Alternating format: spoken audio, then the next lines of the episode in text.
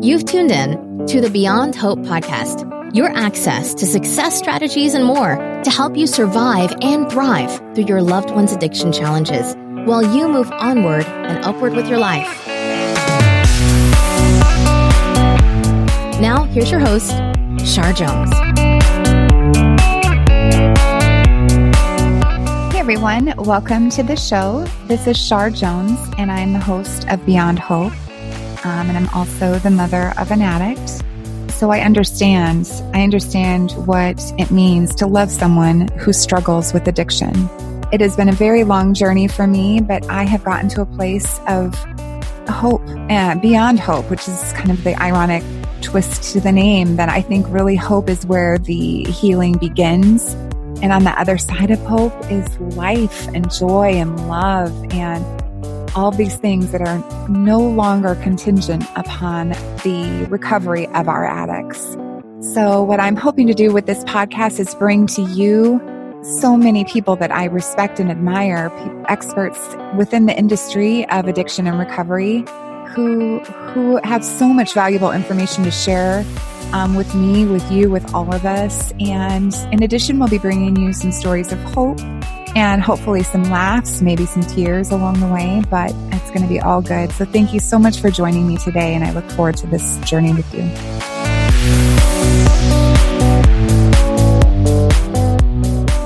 So if you're at home and your kid starts freaking out and yelling, don't react, don't respond, don't go crazy, don't match their craziness, don't stoop down to their level. Remain humble, remain calm, and say, okay, you don't have to go to treatment. This is your choice, not mine. My choice is that you can't live here if that's the case. So you call me when you're ready to step up and be an adult.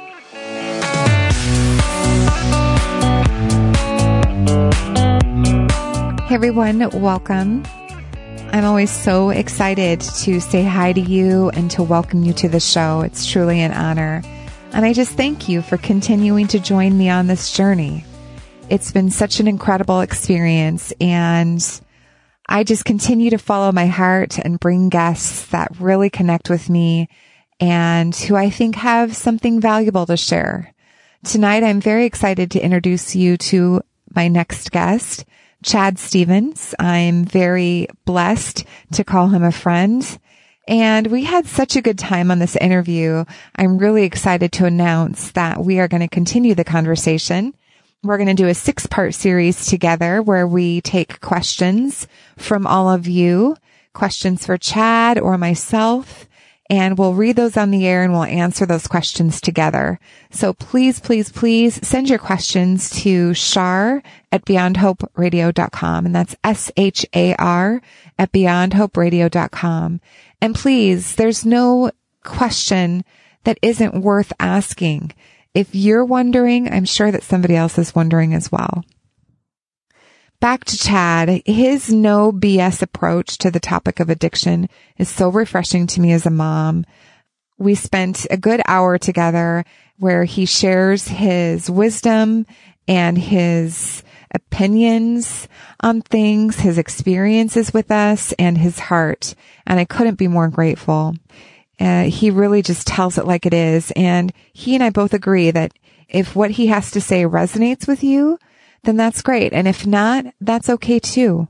Addiction is a controversial topic.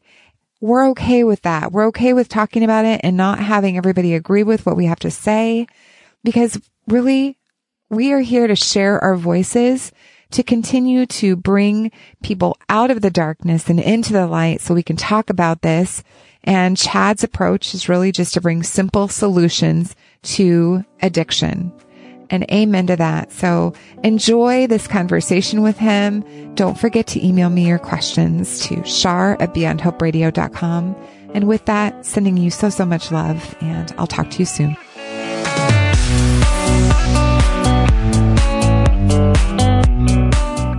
Chad, welcome. I am so grateful to Thanks you. Yeah. I'm so grateful to you for so many things, but let me just start by thanking you for joining me today. Yeah, you're welcome. I'm happy to be here and I'm happy to get going and we can talk about some controversial stuff or just some simple stuff. That sounds awesome. I yeah. remember um, at one point when we first started talking about you doing this podcast, I asked you how you help people. And you replied by telling me that you tell them what they need to hear versus what they want to hear.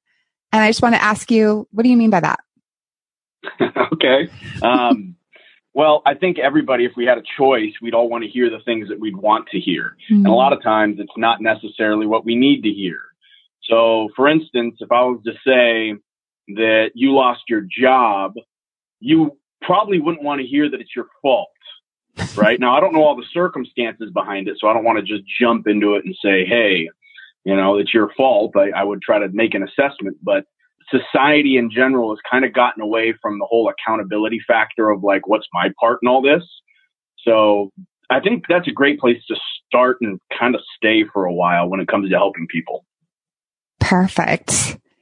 Yeah. Tell me more about that, about accountability as far as like a perspective of the families, um, and, and the addict themselves as far as accountability goes. Sure. Well, I'm a firm believer in that everybody knows the difference between right and wrong. Okay. Whether it's your family that teaches you that, or it's society that teaches you that, or a coach or a mentor, regardless of like socioeconomic background, everybody at least knows that like committing crimes are bad, right? Like doing drugs is bad. It's not a good thing for you. So when we all kind of inherently know that and we do something against that, like we break a law or we do a drug or we don't live up to a certain standard, societal standard, then we have to take some sort of accountability for that. Now, how much accountability you take is really up to a lot of different factors. Okay. Um, we can get into that later, but it's a great place to just start rather than like, I mean, we all know people who like to point the finger. I fall victim to it too right? And I have to constantly remind myself that, like, wait a sec, wait, wait, dude, let's start with you first. Check your backyard first before you start going blaming other people for these things that are occurring in your life. So when we start to address, you know, the person themselves and what's your part in this, then we can start to look at all these external factors that maybe have played into their decision making of their lives. Does that make sense? Yes. Okay. Yeah, so that's kind of what I mean by that. It's a great starting point for like, okay, you got this person who's on drugs, or you got this family that's completely dysfunctional, and one of the outcomes of that is they have a an addict child. Like, where do we start? Like, where's the starting point? Well, how about everybody take a look at themselves, right? And then we think of practical solutions to fix this issue, right? Yes, that's perfect. So, yeah, I, I don't want it to be a complicated thing you know, it should be a very simple, a simple thing, a simple solution, and, and then just taking some action on it. And then not always going to work the first time. You know, it requires practice. You know, people, I think I told you this once that you didn't read the book on how to raise a, a drug addict. There, there's not that book out there that preps you for this part. If anything, we just avoid it, right? And just kind of like cross your fingers and hope that it doesn't happen, right? So there's a certain level of education that has to come into play as well. Yeah. So when a mom reaches out to you for the first time or, you know, th- during those early conversations that you're having and you and I had, um, in the beginning there when we first started talking, what are some of the things that you're trying to find out? Oh yeah. Well, I've had to constantly practice being a good listener. okay. Not, not just with work affairs, but my personal affairs as well. When you can learn a lot, a lot from somebody when you just listen for a few minutes, hear them out right? And these, the dynamics of different mothers or fathers have kind of come into fruition over the past, I'd say, five to 10 years um, of how versed someone is in addiction, right? So I could get a call from a mother who is, let's say, in her late 40s, early 50s, and has a teenage to a 20 year old daughter, let's say. And they know absolutely nothing about addiction. You can tell based on how they approach the issues and the questions they ask that they just don't know what to do. And then on the flip side of it, you get the seasoned mother or father who's just completely fed up, okay, with the antics of their child or their brother or their aunt or whoever it is that has issues. And they just want them off their plate. They don't care who gives them help. They just want them fixed. They want them out of their hair. They've been able and enabling for so long and they're tired of it. So you have those two kind of opposite sides of the spectrum and then everything that kind of blends into play in between.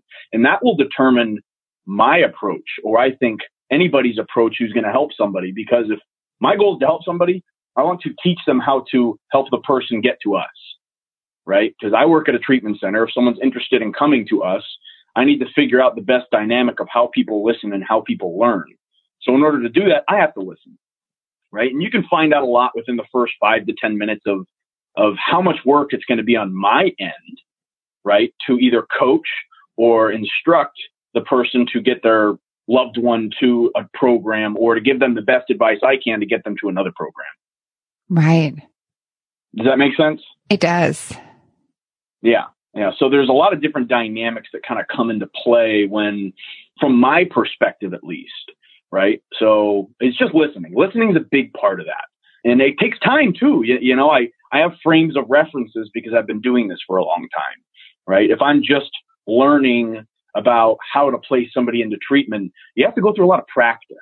So there's a lot of people out there who are learning who may not be as comfortable as I am with this stuff, but it took me time. I'm still learning. I got I got tons to learn, right? So I don't think there's a point in time where you're like I've mastered this. It's just the goal is to help as many people as you can as fast as you can. Yeah, absolutely. I remember when um, when my daughter was at this point where she'd been through several treatment programs and she got to this point where she was just so over it, like so fed up with the word addiction. I remember her just telling me right. she's just done. She didn't need it. She didn't need the 12. She knew about it. She knew all the steps. She knew what she needed to know.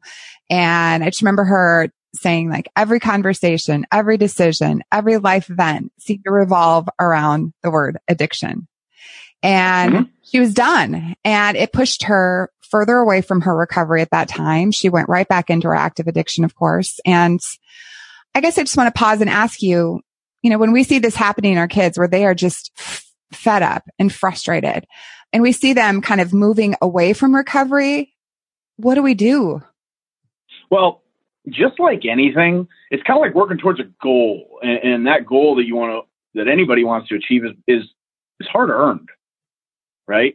We all know that most good things in this life take time, they take effort, they take investment, they take education, and it takes a certain level of care right? Some people, especially younger younger people, teenagers in their 20s and their 30s, some people just don't care a whole lot. Right? So, and how do you instill that care?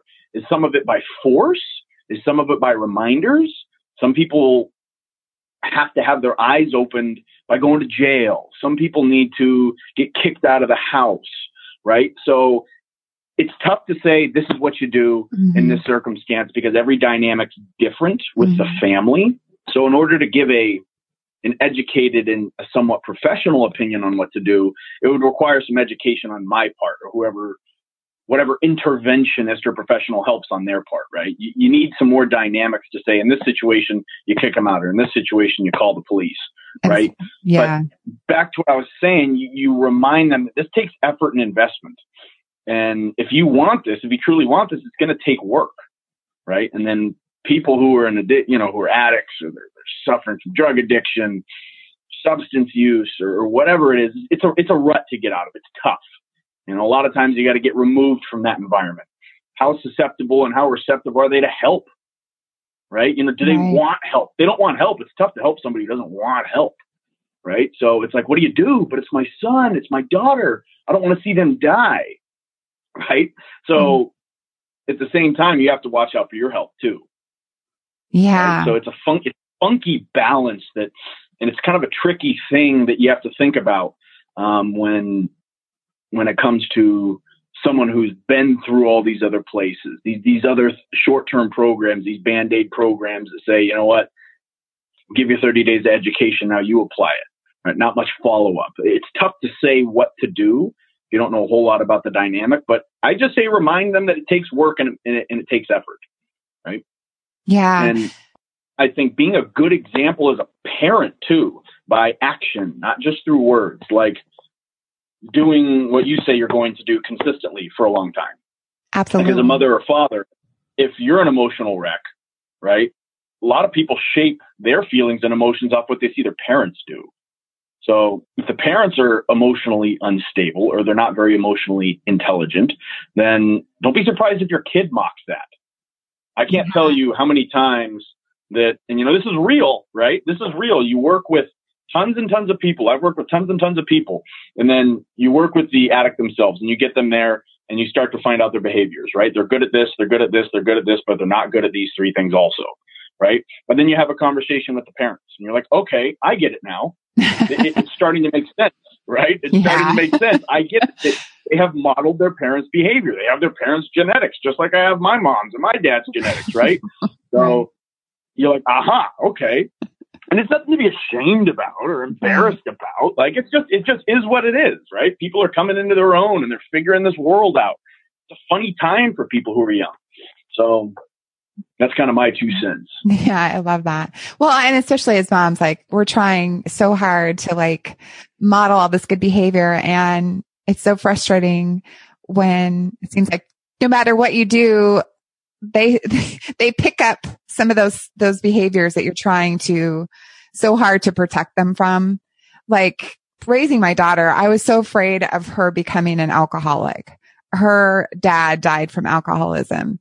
My father right. was an alcoholic. And so I didn't have alcohol in the house. She wasn't raised with it. I just right. didn't, you know, if I was going to drink, it was, you know, away from the house or with my friends or whatever.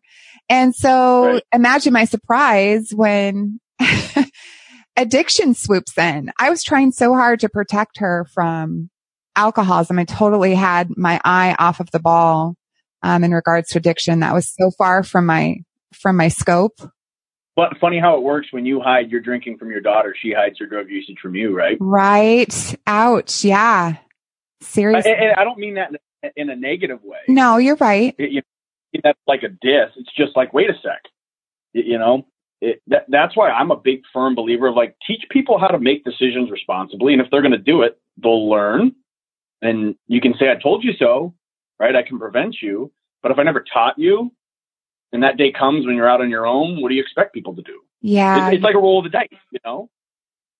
Yeah, you're right, and that that that right there was so helpful for me right now because I didn't see that Thank you for sharing that with me because this, you're right. This is, we're constantly learning and evolving and growing as people.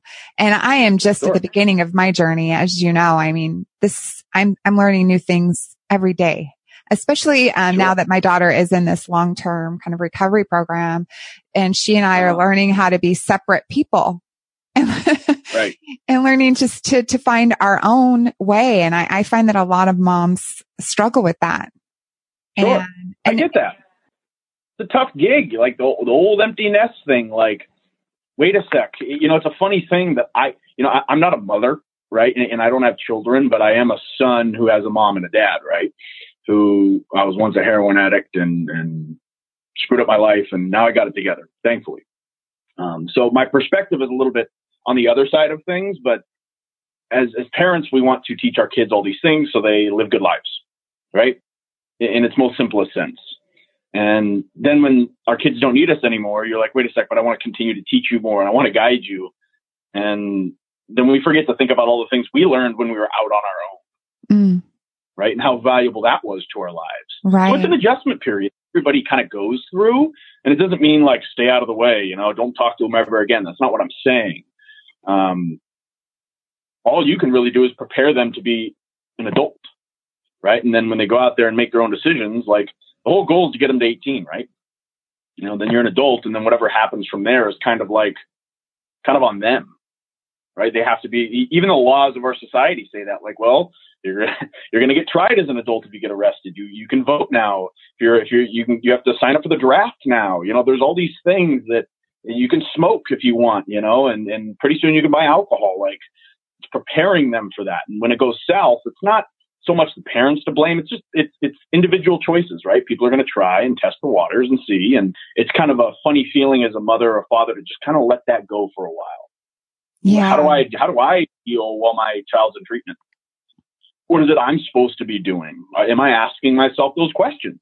Right. right? Am I getting support? Do I just move on with my life and forget all about it, or what am I supposed to do here? It's what so confusing. My, Yeah, what does common sense tell me to do? I'm glad you brought that up Right. about common sense because you had mentioned that and I, that is severely underrated. Common sense. Right. Right, I get it. And, and, it's not the common sense isn't so common, right? Right. That's kind of what, when you ask me what one of my missions is. Oh yeah, yeah, yeah. I'd Wait, wait, wait, wait, wait. I want to formally ask you. Yeah, okay, all right. What's your mission statement, Chad? well, I can tie it into this last question. So, the, the question you last asked me. So, it, I guess one of my goals is to be efficient. Okay. So that means doing as much as I can with as little as I can. Right. That's how I know I'm efficient. Right. I can, I can get the most out of my $5. Okay. And then I want to just kind of simplify relating to this field addiction. There's all these different ways and methodologies and approaches and things that everybody says are supposed to work, that this is what you're supposed to do to get better. Um, and, and that's kind of an age old thing. It's like that for a lot of things. Like use this cream, not that cream. Use this medication, not that medication. Right? Like let's just simplify things a little bit. Like make good decisions. How does a person do that? right? Like right. what, what constitutes having integrity, right? What constitutes having a good work ethic? How do I build self esteem? Just simply put some of these life questions into play, and you can easily tie that into addiction, right? Because when you're trying to explain somebody who's two weeks off heroin, the neurochemical reactions in the brain, it may not be the greatest starting point. okay at some point, yes, maybe someone's interested in that. It's good to understand how methamphetamine messes with your brain on a neurological level. I get that, right? But let's just start like, let, let's get super basic here, right? And kind of start over. And let's just keep things simple for now. Introduce the fluffy stuff later, right? That's kind of my mission is to remind people that this isn't a complicated process. It's only as complicated as we all want to make it.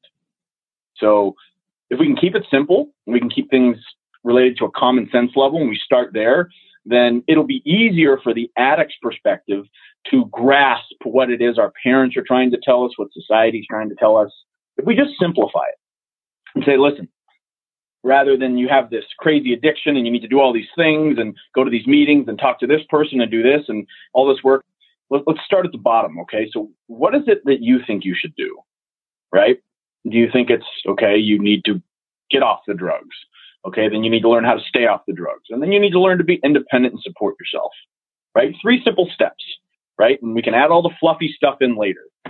Gives people something easy to chew on. Right? Mm-hmm. So that's my advice for that. That's kind of my goal is to help people simplify it. And I may not be the best teacher of that. I'm still learning to do that. But just by using simple language, I don't have to use addiction terminology to do that. Right? I just use societal terminology, normal stuff everybody learns. And that usually helps get my message across or any message across or the organization's message across that I work for. Yeah, I love that. I do want to dive in a little bit deeper in a minute just to uh, provide a little bit more backstory for you in a moment. But when you were saying about Sure. simplifying it, for me, I started thinking of it as addiction as um, poor problem solving. like Part of it. that helped me. Just think, well, just thinking like that is perhaps being used as a solution for other things that are going on, like for the for the addict Sure. thing. And that kind of helped shift my thinking a little bit. Sure. This whole addiction thing is a symptom of a whole lot of other stuff.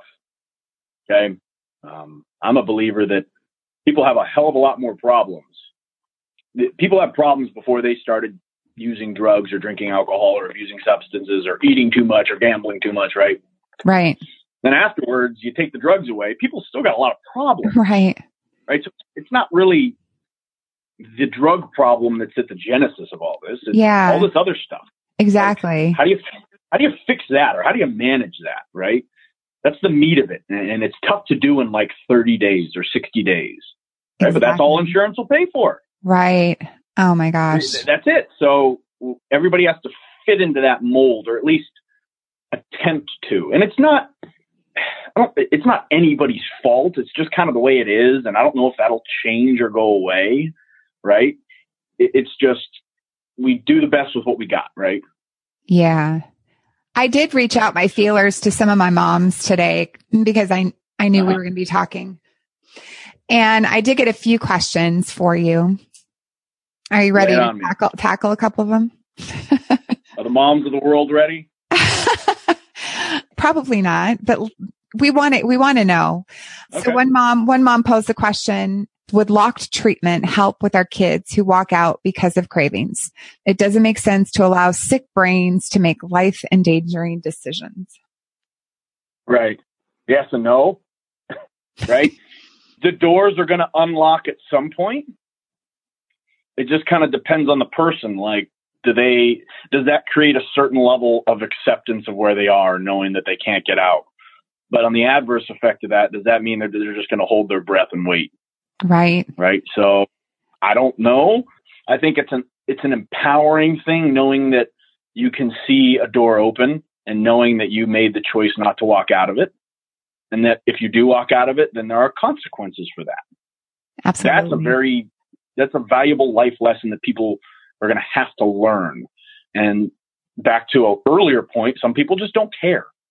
They yeah. don't care enough, right? And and it's not a parent's job to get their 32 year old child to care more, right? Parents are at, that stage, they're a resource guide. Oh my gosh, wait a minute though, back up. That was huge what you just said. I think all of our moms need to hear that. So can you say that right. again? Yeah, it, it's not a parent's job to get their child to care more, right? You can show them what care looks like by being a good example, right? But care also needs to come with boundaries, right? care doesn't mean that I'm going to hug my child to death and just hope that they get better and and, and inundate them with love. Um, if that doesn't create a reference for your child to feel the love, if it just feels like pestering and lecturing, then then they're not doing a good job trying to get their message across, right?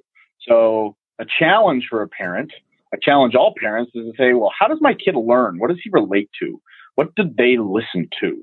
And it may not be you. Mm, that's right? huge. It, yeah, it may not be you. It, it may be somebody else, right? And, and yes, it's a tough pill to swallow for a parent.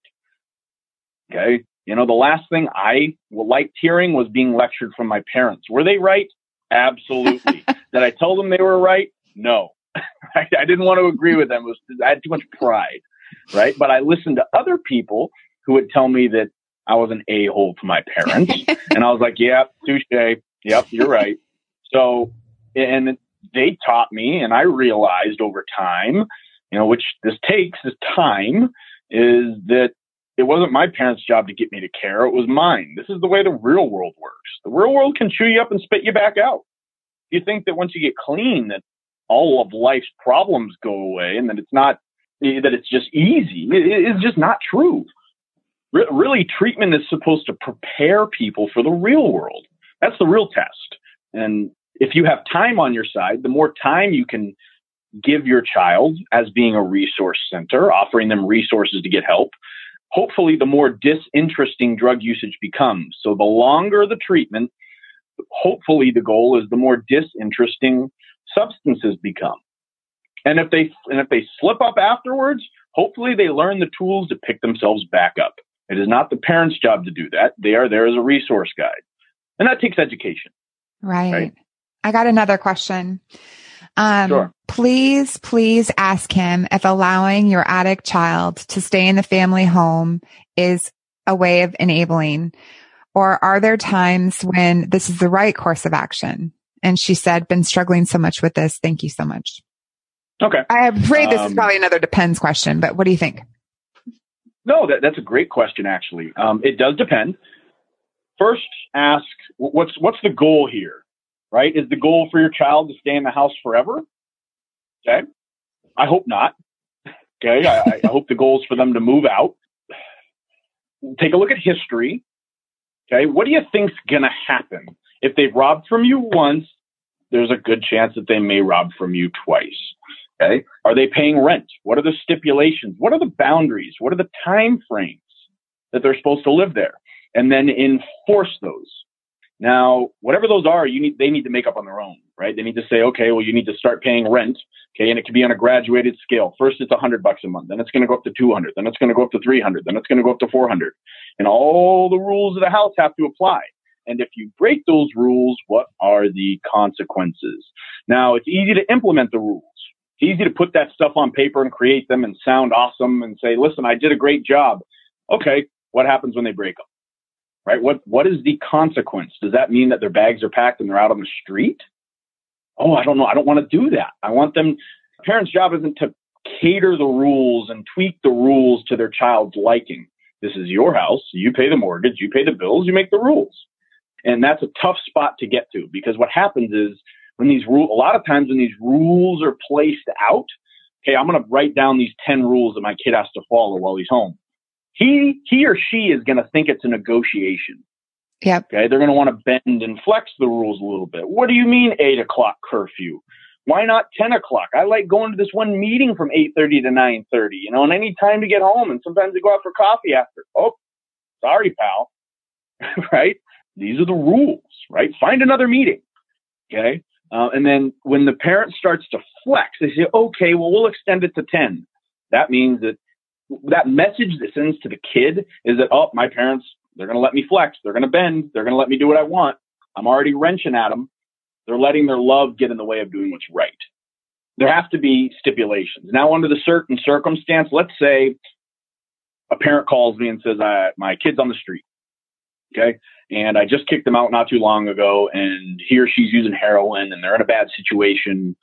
And I want to get them to your program. And they're interested in coming, going to a treatment program. I've found that it is helpful for two, three, four, sometimes five days to let the person come back and live at home under stipulations until they go to treatment. And the reason for that is in order so the parents can help get some of the requirements done to get into treatment before coming.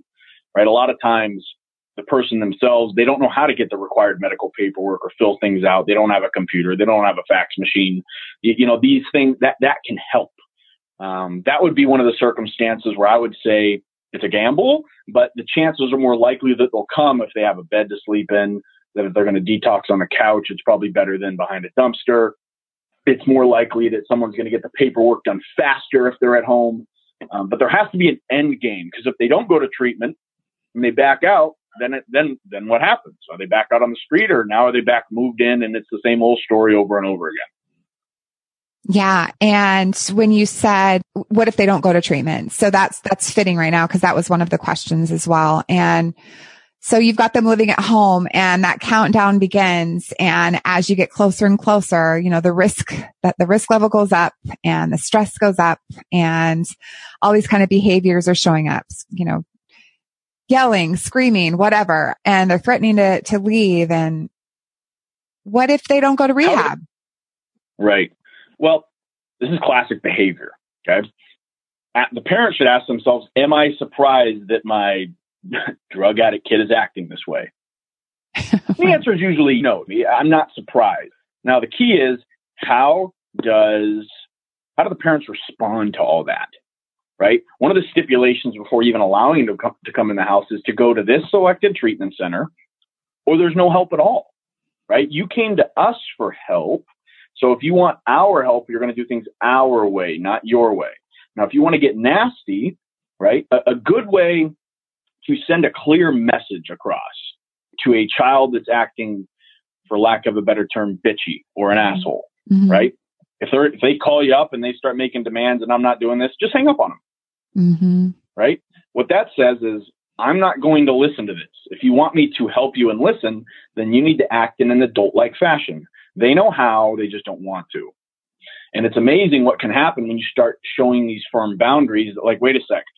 Every time I yell, my mom hangs up on me. Okay. But every time I act like a somewhat civil adult, she listens and she's more helpful. Interesting. Right. And that point always doesn't get across, it's a psychological message that you can that you can uh, send by saying I'm not putting up with this. So if you're at home and your kid starts freaking out and yelling, don't react, don't respond, don't go crazy, don't match their craziness, don't stoop down to their level. remain humble, remain calm, and say, okay, you don't have to go to treatment. This is your choice, not mine. But my choice is that you can't live here if that's the case. So you call me when you're ready to step up and be an adult. You call me when you're ready to get your actions together. You call me when you're ready. Okay. I'll help you pack your bags. You have 35 minutes to get out of the house. Okay. So when doors start closing, when people start, when addicts know they have back doors, they're going to try to go through them. This is the whole negotiation of it. Firm boundaries is very important. And then there's the classic question of, oh my gosh, what happens if I kick them out and then they overdose and die? Right? That that's the scariest thing. You know, it, I want to know that you know I did everything I could to protect my child from themselves. That's not your job, right? That's not your job. And, and overdoses become so prevalent now that it. I don't want to say just okay, you have to accept it. If it happens, it happens. That's not what I'm saying at all. All I'm saying is the firmer the boundaries and the better messages you can send, the higher likelihood your child's going to get into treatment. Otherwise, that relationship between you two is just going to be tumultuous, right? He knows he can play you. He's going to pull on your heartstrings, or he or she, and it's going to be more of the same. It's just going to be a long, drawn out cycle. So you can't avoid, if someone's going to use drugs, you just can't avoid overdose, right? It, it could happen. Right? You don't know what it's cut with. You don't know. So it's kind of a touchy question, right? You know, what do you do? You don't want your kid to die, but do you want them dying under your roof? Is it really your job? Is it going to work? I don't know. It, it's it's a mystery. I think it's a mystery to everyone. So that's my that's my two cents. They don't want to go. They don't want to go, but it doesn't. You have to you have to continue to cater to their needs or their wants. Yeah. Right? Anytime the anytime the addict, I've seen it. It's countless times. They they have a say in, in wanting to negotiate where they go to treatment um, it's probably not going to work. Obviously, they don't know what's best for themselves, or they wouldn't be putting needles in their arm, right? Right. So they want help. Then what they need to do is listen to somebody who's a little more clear-headed, like a parent or an adult. And if they don't want to listen, how do you get them to listen?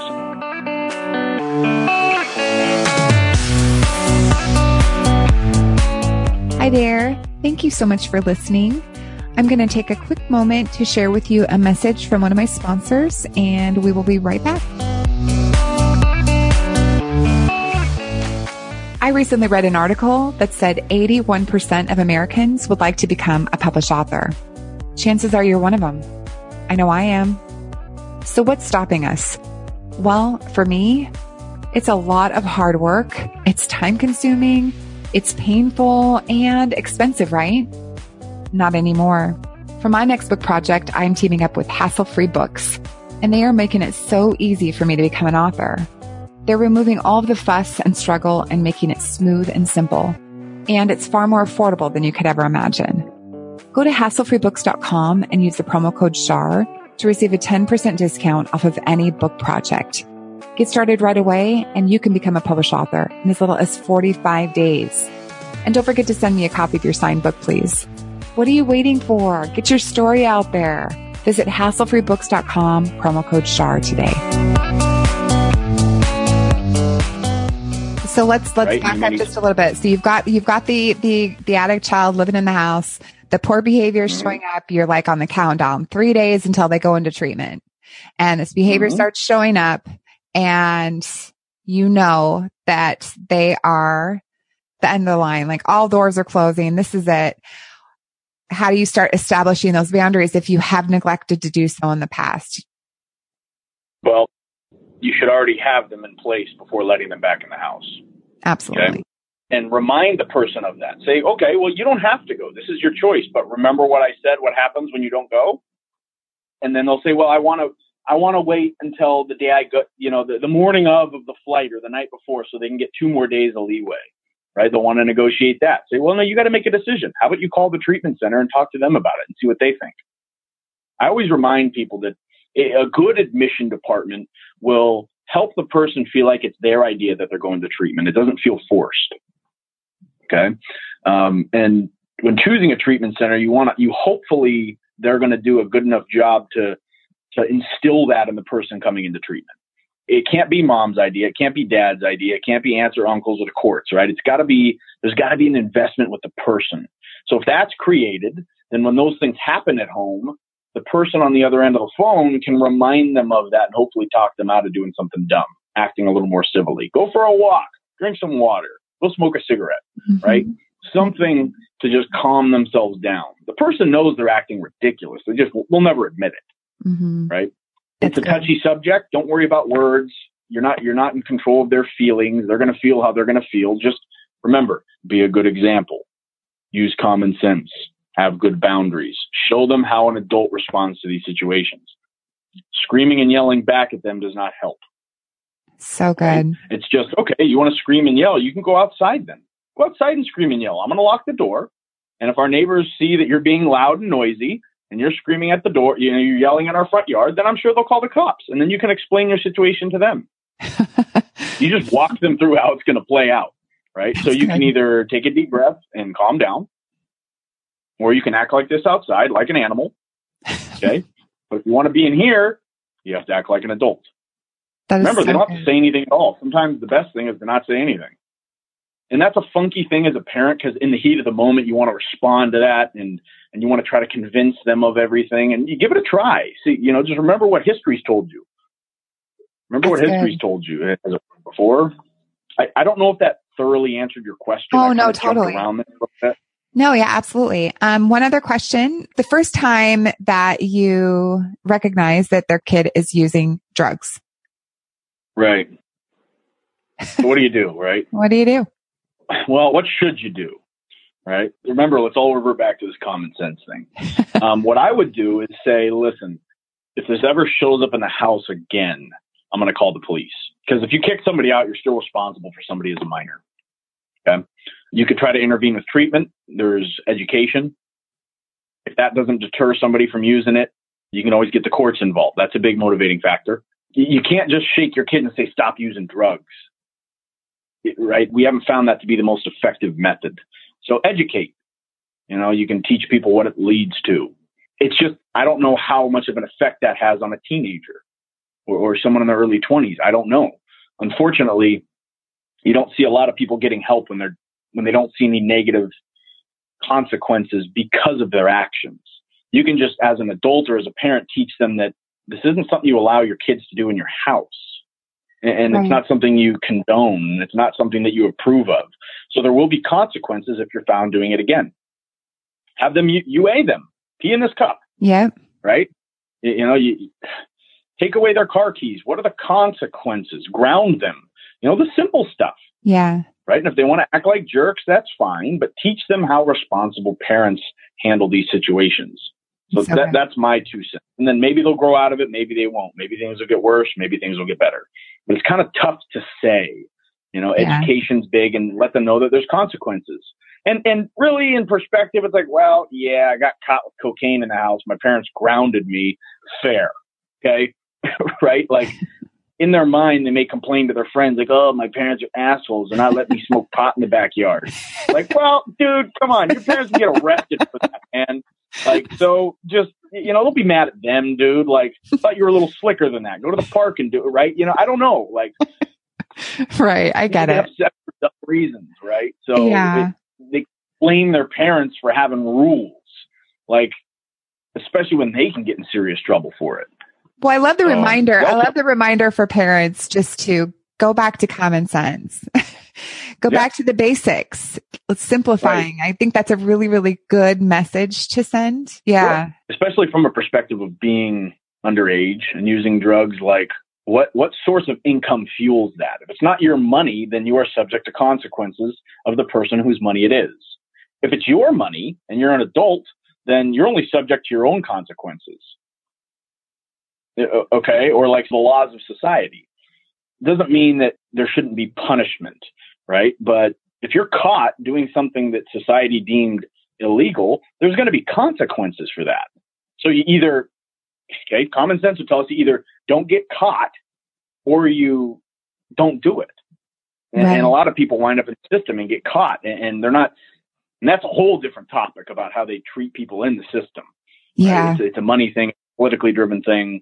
I don't I don't agree with 85% of it, right? But that's just the way it is. We can't be mad for society enforcing rules, But what you can do is remind them that, hey, I want to teach my kid to make good choices. And if they think that's a good choice, they're going to understand that society doesn't think it's a good choice. They're making good choices. Right. Yeah. So you don't get in trouble for saving your money and then you can buy a house, but you get in trouble for stealing your neighbor's car. Right. It's just simple stuff. Like we have to, I think it's important to teach children that, that they're going to make decisions, good decisions, and, and they're going to have to model the parents' behavior of that. Right now, I'm not saying let your seven year old make all the decisions in the world. They're still, their brains are still developing. You got to do that for them. Right. But when I think, what is it until you're 25? Mm. I think your brain's still developing. Best you can do is until they turn 18. That's what I think. And just yeah. be a good example and a good influence. I love that. I do want to dive into now. I just want you to provide a little bit of um, backstory and then talk about what you're doing now. But I, I, realized that when you and I first started talking that I was still back in that problem sol- solving mode. I think uh, we as parents just think that w- once we get them to treatment, then, you know, everything's going to be, be fine. Like that, that's, that's the solution. Get them in treatment and then they come out and they're all better and all's well in the world. And we know it's not that easy. Right. right. But um, right. how do you personally handle it when a person gets into treatment and then they decide that they want to leave? Like, how do you handle that? I look at what their back doors are and do they truly have any? Now, if I did my job correctly, I'm an admissions coordinator. So I oversee people who help bring people into the program and I also have a certain caseload as well. So I make sure that the back doors are closed. Now, because I'm in Hawaii, uh, it's a long, sw- if someone's coming from the mainland, the other 49 states, then it's a long swim home. so if the person knows that mom or dad or ex-boyfriend or aunt or uncle is going to fly them home if they leave because they don't like it, they have that, that option, then at some point they will utilize that option. So no matter how much intervention we give before somebody leaves, a lot of times it's not going to work. Their mind's already made up. They've contemplated it. They've thought about it um, little we can say. And we hope it doesn't get to that point. We hope that we can catch the signs of that early. But hey, man, addicts are manipulative. Sometimes they just act like it's all good, and then one day, hey, I want to go. We just remind them that, especially if they're at the early stages of treatment, they're like, hey, so don't make a decision when you're feeling emotional. Never do that. And that's like a life thing. Like if you're feeling upset or super sad or you're overly excited, you shouldn't make decisions about important decisions about your life. What you have for dinner, that's not a big decision. But whether to leave treatment or not, encourage people to sleep on it. Encourage them to give it some time. A lot of times, hook them up with one of their peers. Let them distract them. Go hang out with somebody funny. Just get to get taken out of your own thoughts for a little bit if the person's in that mental stage. And then you can remind them of what life is like. Like, listen, no one's flying you home. You're going to be homeless. No one's going to help you, right? You got a bed. You got food. You got your three squares. You got people who want to help you. Yes, it's challenging. Yes, it's hard. Yes, you don't get to do what you want, right? But welcome to the real world. Mm-hmm. Okay. This is what you signed up for. Remember, we reminded you that there's going to be days like this. Okay. Remember how we talked about ways to cope with this? Let's try that now. Right. Yeah. So, it kind of depends on the person and the relationship with the person and who talks to them. So there, there's a tactic to it. But if there are those back doors, if they know that if that conversation happens before the person gets on the plane to go to treatment or before they go into treatment says, okay, well, honey, if it doesn't work out, you just give me a call and we'll find you another place. What do you think is going to happen? Right. So you're using that kind of the same tactics that you talked about just for moms as far as mm-hmm. like when they start to bend. So I love that. Let's, let's go ahead and dive in. So would you mind sharing with our listeners a little bit more about you and your story and what got you here and what you're doing now? Sure. I grew up on the central coast of California. I'm 29 years old, almost 30. I've been doing this type of work for almost seven years now. Seven years ago, I wouldn't have dreamed or thought that this is what I'd want to be doing, but it is now, and it's quite cool how that changed.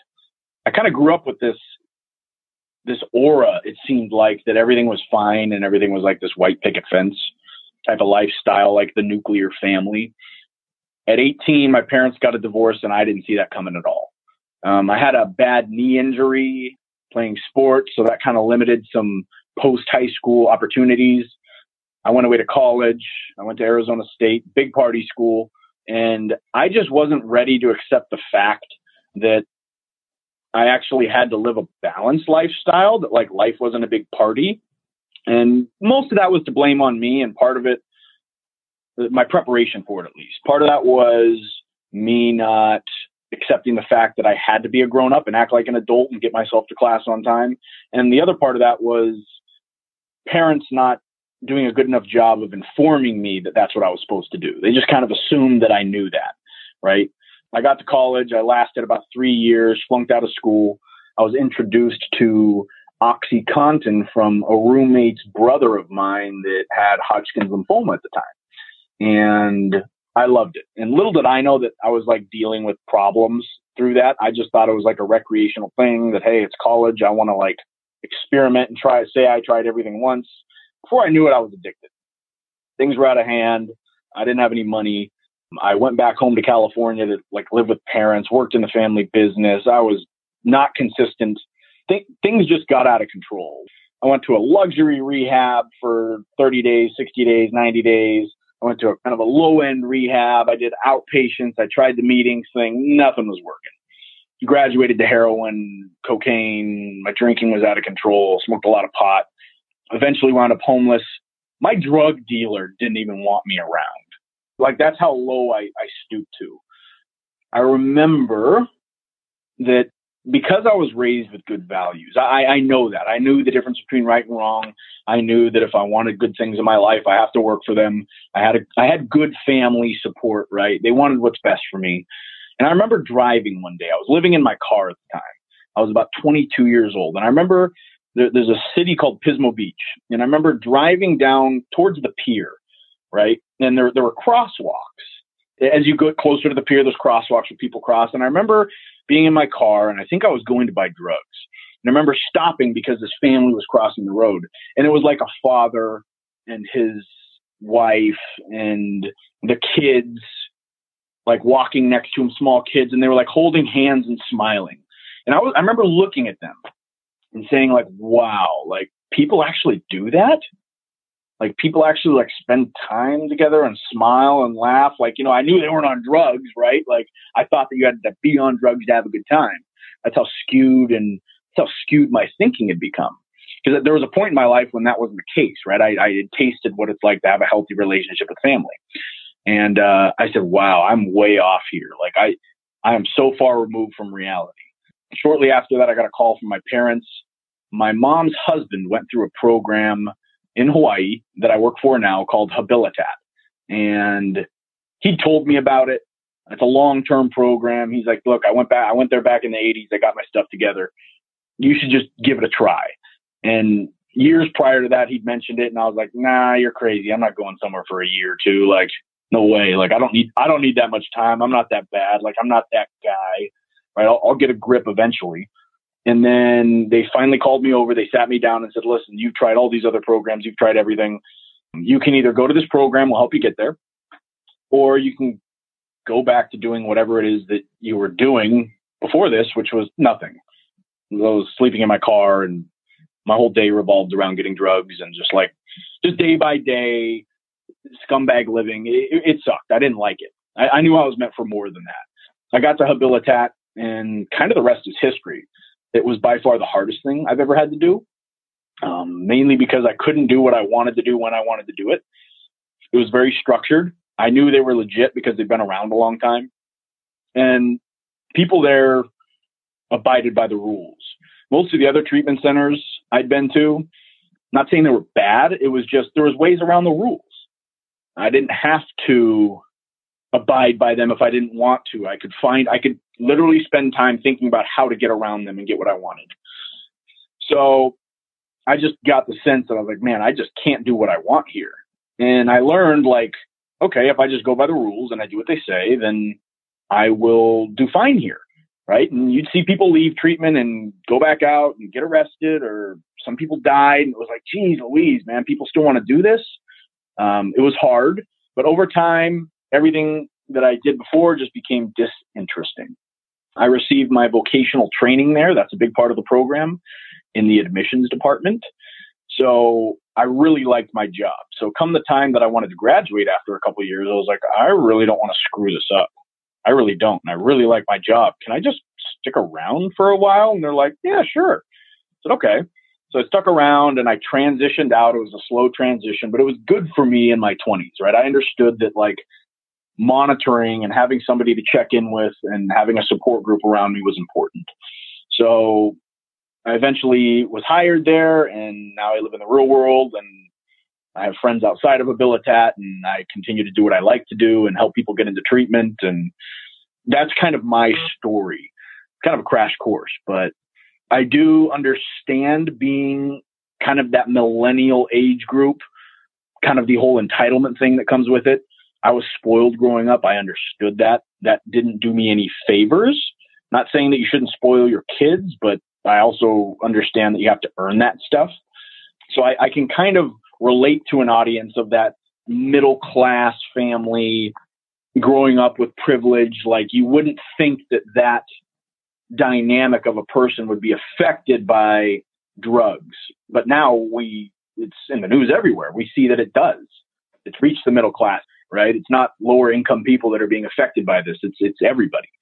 So I understand that kind of like entitled generation that wants to that wants to tweak which treatment centers they want to go to and they want to work around the system and they want to live at home and they want to pull the heartstrings of each parent and and you know they know they're meant for more but they just don't know how so I, I get that i've been there i was that spoiled kid who needed to just get a crash course in growing the heck up so I, I like talking to people that are my age or in that age group that that are kind of going through that similar stuff because I just remember how that affected my family, how that affected me, how things could have been a little bit different growing up, what should have happened, what shouldn't have happened.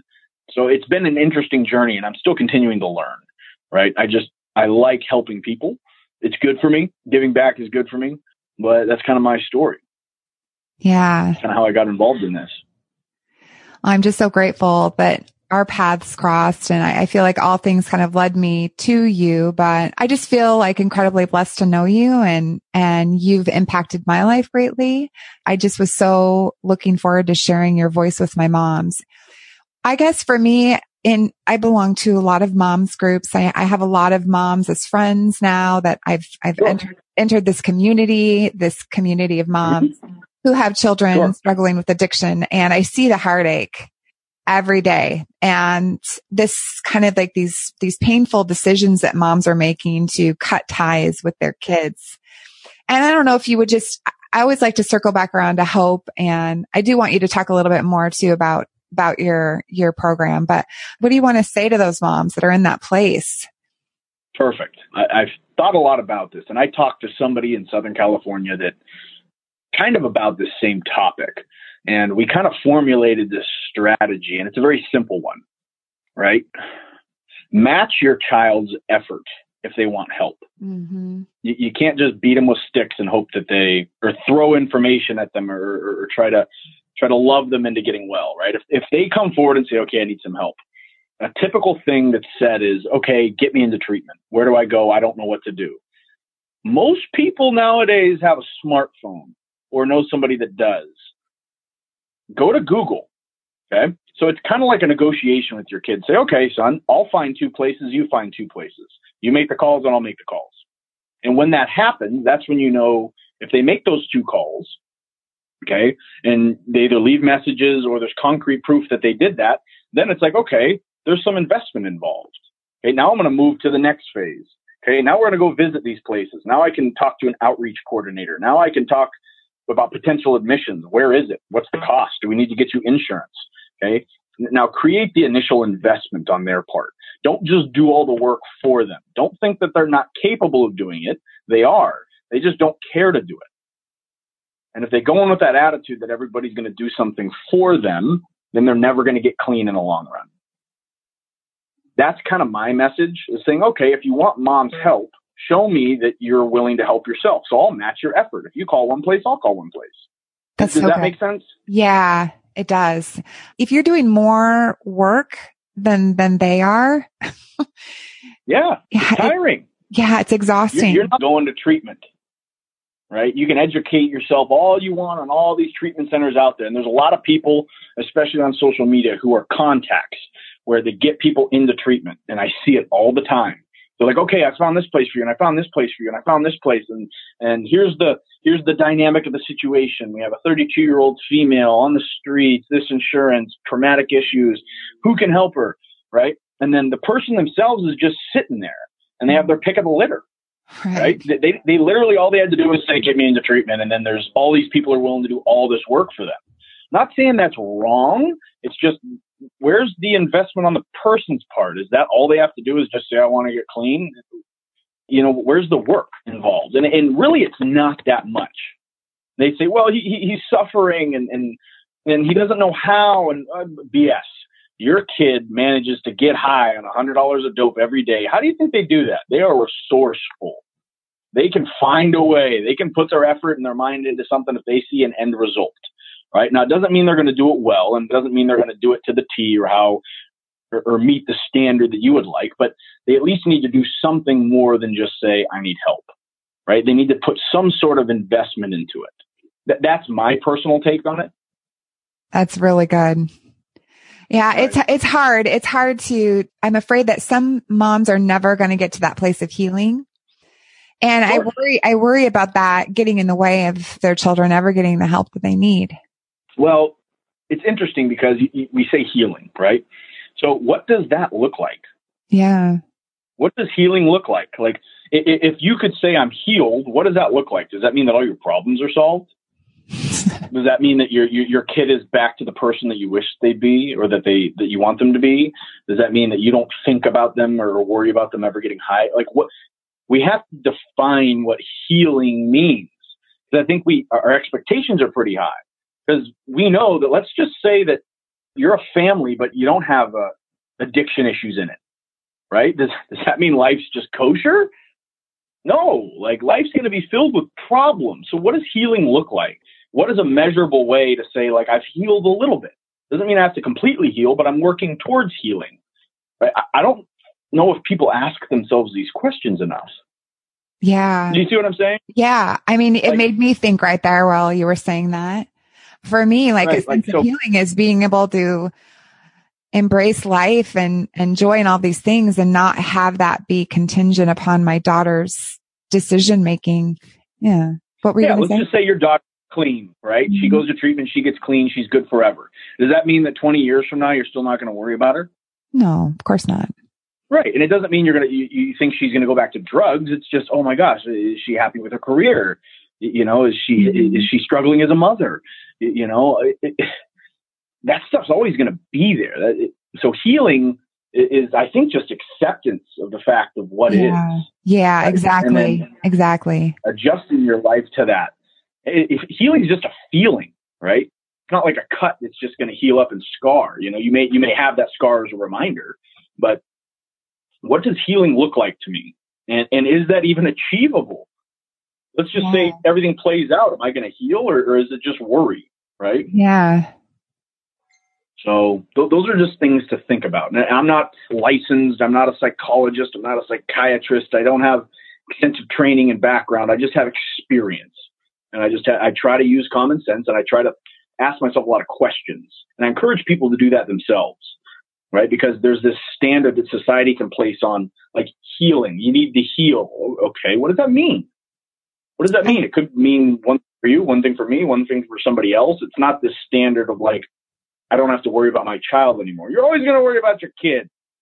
right? Yeah. It's something my parents tell me. I'm always going to worry about you. Get used to it. Your mother's always going to say she loves you and she's going to give you a hard time and question you. You know, get, get used to that, kid. Right? So, you know, addict or not. Yeah. You're right. I guess for me, like the word healing just means that you're willing to look at your own self and you're willing to start doing the work within and like, you know, like you say, like talking about your own backyard. Yeah. Wait, take a look at your backyard. You know, what's going on with me? Right. You know, like, hey, we're easy to look at like, oh, all these, all these external factors, right, that affect just everything around us. All right, wait a second. How am I handling this? Because people got a lot worse, right? Yeah. You, you know, the, the, the, first world problems. Right. right. if you can introduce perspective into your life, Oh, which I try good. to do daily, Mhm. then then great. You know, someone's always got it worse. There's always a worse situation. So there's always a lot to be real grateful for. You're right. Right? You got a roof over your head and you can feed yourself. You know, you know you did the best you can. I say you're winning. I say are. You know, I, I straight up, I say you're winning. I think that's so So, good for our moms to hear. It's that reminder. Yeah. I mean, we try to take people to a Shriners Hospital. Are you familiar with Shriners? That's a great check in perspective. Like, oh, you think that because you got anger issues, you got it bad, and, and you didn't grow up with the greatest of families. How about these young kids with smiles on their face? They got one leg, or they have cancer. You know, like something that can just reintroduce perspective. Wow. Right? It- it- it's very power. Is very powerful. Thank you. What's you? Anything else Yeah. you want to share in closing? like for the moms out there, for the dads, like I feel you. I do. It's a troubling thing. I talk to people all the time and it's a this is a crisis industry. And I hate to call it an industry because it sounds very like corporate, but that's kind of what it's become. It's just a crisis thing. If we can simplify it and just think about what the root problem is and not try to complicate it and just keep things very simple and implement boundaries and actually have a consequence if these boundaries are broken and you stick to it, you'll actually feel better about yourself. I think you will, right? Because then you, you understand that you're you're living by an ethical code. You're living with a backbone. You- You're doing the right thing. What's the right thing to do? Always remind yourself of that. I, what's what's the right thing to do here, right? What what does my gut tell me, right? So those are just my reminders. Keep it simple. Don't complicate this. Doesn't mean that you know an equine therapy program versus someone massaging the temples with neurochemistry program is going to be different for my kid versus the other. Don't look at that right? Just what, what kind of skills does my child lack and what place can offer them that help? And am i doing that for them right? Am i being a good example? So these are just little things to think about Thank you, Chad. little things to think about Thank Yeah. you. And how do how do people find you and and how do they learn more about the program? Sure. We do have a website. It's just www.habilitat.com. That's H A B as in boy, I L I T A T.com. You can reach us at 1 800 USA 2525. We are on Facebook. That page is updated regularly. Give me a call anytime. I'd be more than happy to talk to you. You can personal message me on Facebook. You can call me up and say, I want to talk to Chad Stephens. Thank you. Yeah, so that that's the best way to reach us. Our website's an abundance of information. Just a little kind of blurb about the program I work for, and it won't take long. Um, it's a two-year residential substance abuse treatment program and also a vocational training program. First six months is very intensive, right? There's three mandatory phases you're going to go through. First six months is intensive. After the first six months, we let the leash out and you're going to be placed in one of our vocational training entities. Some of them are revenue generating, some of them are not. They are just support departments. So, for instance, you could be in our culinary arts department, cooking meals for everybody and working on our lunch wagon and preparing food for catering events. You can work in our sales and marketing and fundraising department. Right now, we're selling Christmas trees. We are the largest Christmas tree distributor on Oahu. We also have uh, construction departments with licensed contractors. So a lot of people go into that field. We can build your rock wall. We can replumb your house. We can paint it. We can do cabinetry work, tile work. Um, and then we have support departments. You can work in our administrative departments or our medical departments or our accounting department or admissions. Um, you're going to get trained in something. That way, when you get out of here, you have two years of consistent work experience to put on a resume. That's powerful. We long we learned long ago that just getting someone off drugs isn't enough. Somebody needs a marketable skill to get by in this world. If we didn't do our job, if the minute somebody gets out of our program, they call their parents and say, "Hey, mom, dad, I need money." The only thing they should be calling you for is saying, "Thank you so much for the opportunity. I'm independent. I'm standing on my own two feet. I want to prove it to you guys." That's it. The last phase is very transitional. We let the leash out even more. Um, you have a day off. You go to support meetings outside. They put on a lot of events for the younger population there. They kind of run the show. They are the role models at this point. So If you want to stay there longer, even past graduation, you can elect to do that. Um, some people just want the heck out. They want to go live their lives. Um, and some people want to stay longer because it's a good place. It's supportive. It is tough. It is challenging. We are going to make you stand accountable for your actions. If you come there and you don't want to change through osmosis, you will change a little bit, right? Um, it's very peer driven. We have a hundred people there. Um, our staff is has all been through our program, with the exception of a couple. Been around about 47 years. Yeah, we are licensed. That's a big one. We are a licensed program. Have been through the uh, Alcohol and Drug Abuse Division of Hawaii, the Department of Health, for a long time. So we know what we're doing. We're doing something right. We're very different. Um, it's a big commitment. It's far away, which is sometimes a good thing. If you want more information, feel free to give us a call or check us out online. Awesome. so awesome. Thank you so much. I remember one yeah, of the things when I first, when she, she, when I'm just going to talk about my daughter for a second, when first got her into treatment, sure. one of the first things that you reminded me of is, um, that the decision is hers. I just think that that is so important for parents to remember that the decision is hers and it's, it's always been hers. And I just think that's a great reminder. Yeah, it, it is. And personally and organizationally, we're firm believers that no one held a gun to anybody's head, mm-hmm. right? We have to start there. People made their own decisions. No one wishes that they got this addicted. Okay.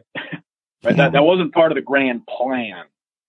Okay. But it's got to start somewhere. They made the initial choice and uh, they got to live with those decisions that they make. Sometimes it, you know, there's big messes to clean up. But nonetheless, if someone can understand that they made the choice to do this initially, and they continued to do this initially, maybe being naive to what can happen, nonetheless, they started this, and it's up to them to fix it. That's powerful. That's very powerful stuff, and it's simple, right? It's very simple. It's that's easy to understand for most people, right? Now, that's not necessarily what's thrown out there nowadays in the industry you know, there's a lot of stuff that goes around that's, hey, my son, my daughter, my loved one didn't choose this. Well, of course not, right? But they started somewhere, right? Yeah. So where we got to instill some sort of accountability in this. You know, the, show me the gun. Show me the gun that forced them to do this. No, they yes, an impulsive decision, but make them stand by that. Make them stand by that, good or bad, right? That's how we instill accountability and confidence and self-respect and esteem is when people can actually own up to their stuff. I mean, let, us let, face it. No one really likes being called on their crap. right? It's embarrassing. It's uncomfortable. And then being able to say that, Hey, listen, this is, this is what I got called out for everybody. That's, that's hard. It's humbling. Yeah. It's awkward where you can get somebody, but don't we all respect somebody who can say like, listen, I, I'm taking the onus for this one this is my fault and I'm going to fix it. It's not going to happen again. Don't we all kind of have like a weird respect for that? Yeah. At least I do. And, and it's kind of empowering. Like it's, it kind of shows a strong person. Like they're not afraid to fail. Like they're not afraid to make a mistake.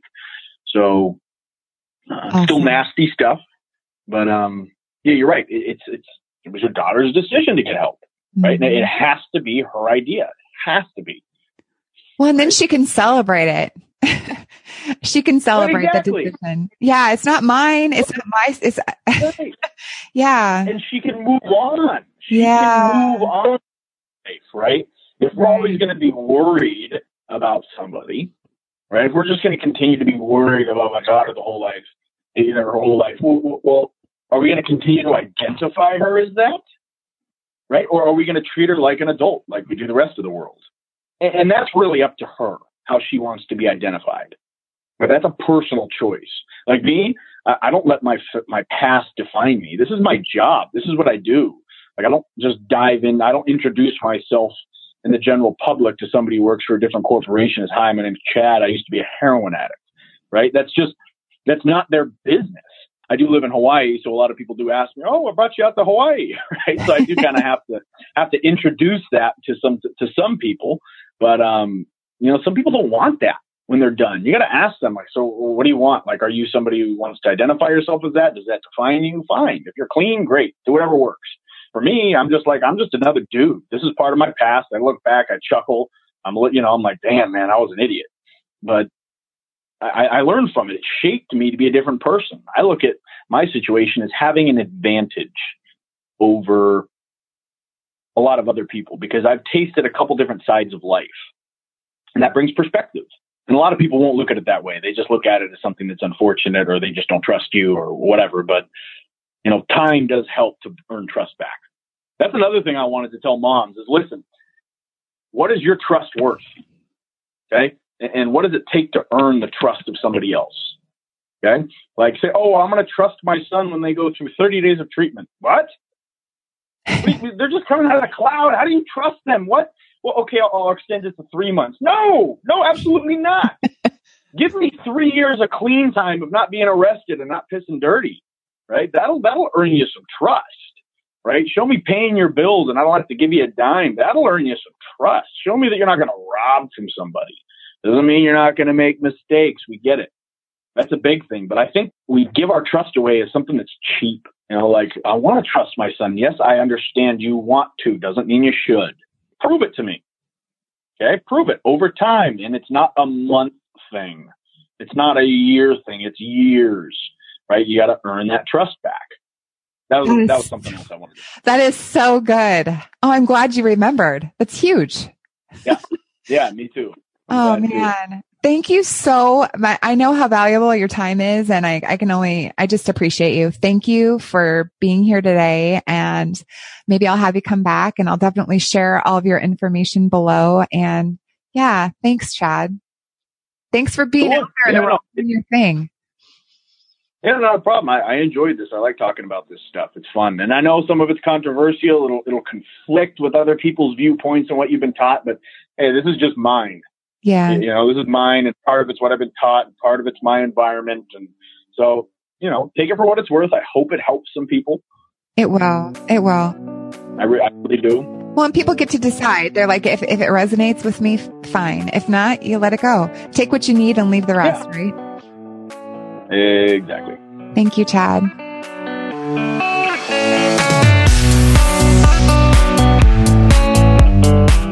Hey, everyone. Thank you so, so much for tuning in and for helping me to connect with other moms of addicts or loved ones who are struggling with addiction in their lives.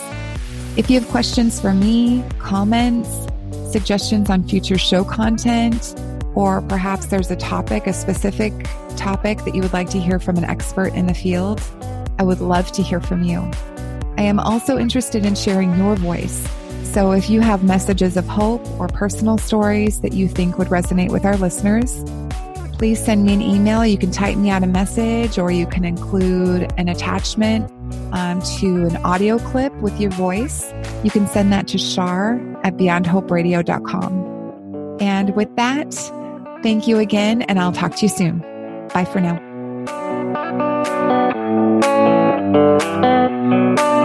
Thanks for listening to Beyond Hope. For show notes and more, head on over to beyondhoperadio.com.